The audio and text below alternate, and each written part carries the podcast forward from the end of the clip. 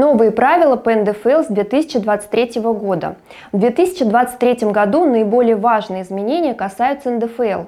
Зарплата считается полученной по мере выплаты, а не начисления. Это повлекло за собой другой порядок расчета и удержания налога.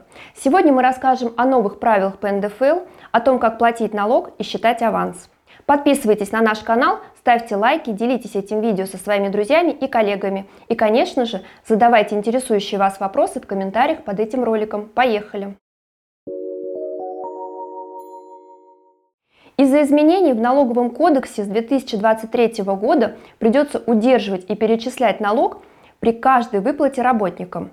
Теперь датой получения дохода в виде зарплаты признают день выплаты денег работнику. До 2023 года аванс считался составной частью дохода. НДФЛ по нему отдельно не удерживали и не уплачивали.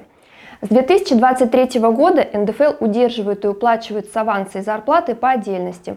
Теперь вид дохода не имеет значения. Новые сроки уплаты НДФЛ. В 2022 году срок уплаты НДФЛ зависел от вида дохода.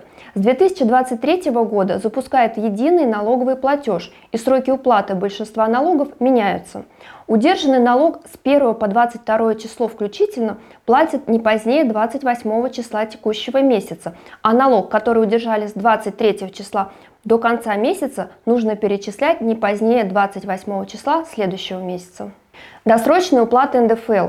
Раньше нельзя было платить НДФЛ до перечисления дохода. Теперь можно пополнять единый налоговый счет авансом. Важно, чтобы к определенному сроку на балансе хватало средств для исполнения обязательств.